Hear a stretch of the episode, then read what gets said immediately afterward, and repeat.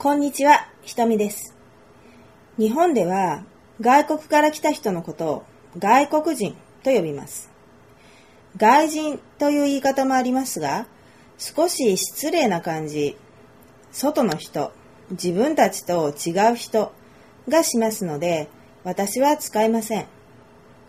子供や一部の大人たちは深く考えずに使っていますが、私はイギリスに住んでいました。その時は自分が外国人だったわけです。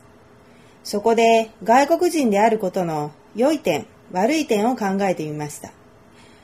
おそらくスティーブの方が私の何倍も詳しいでしょうけど。悪い点。言葉や習慣の違いに慣れるまでが不自由。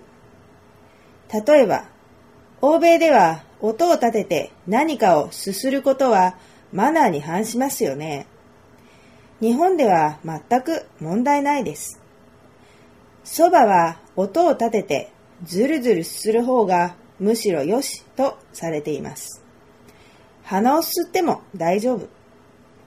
イギリスの電車の中で若い女性が鼻をチーンと噛んだのを見たときは驚きましたね。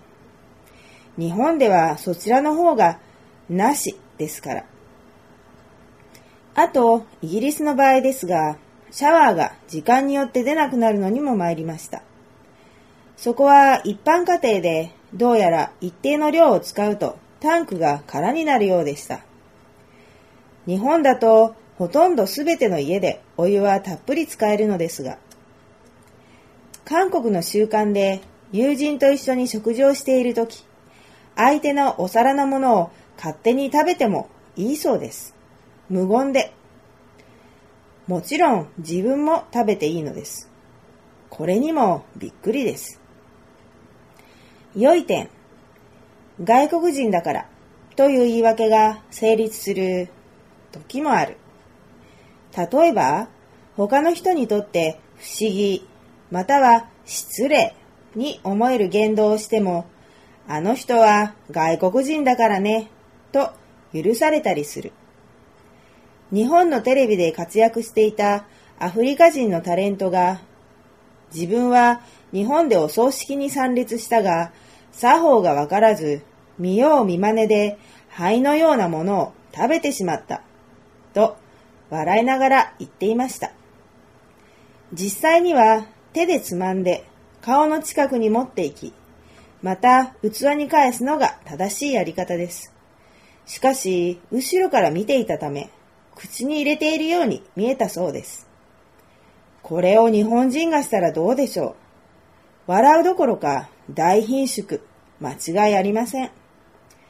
言葉にしてもそう。多少失礼な言葉遣いをしても、知らないのね、で済みます。かえってその拙い話し方が魅力の一つとなることも。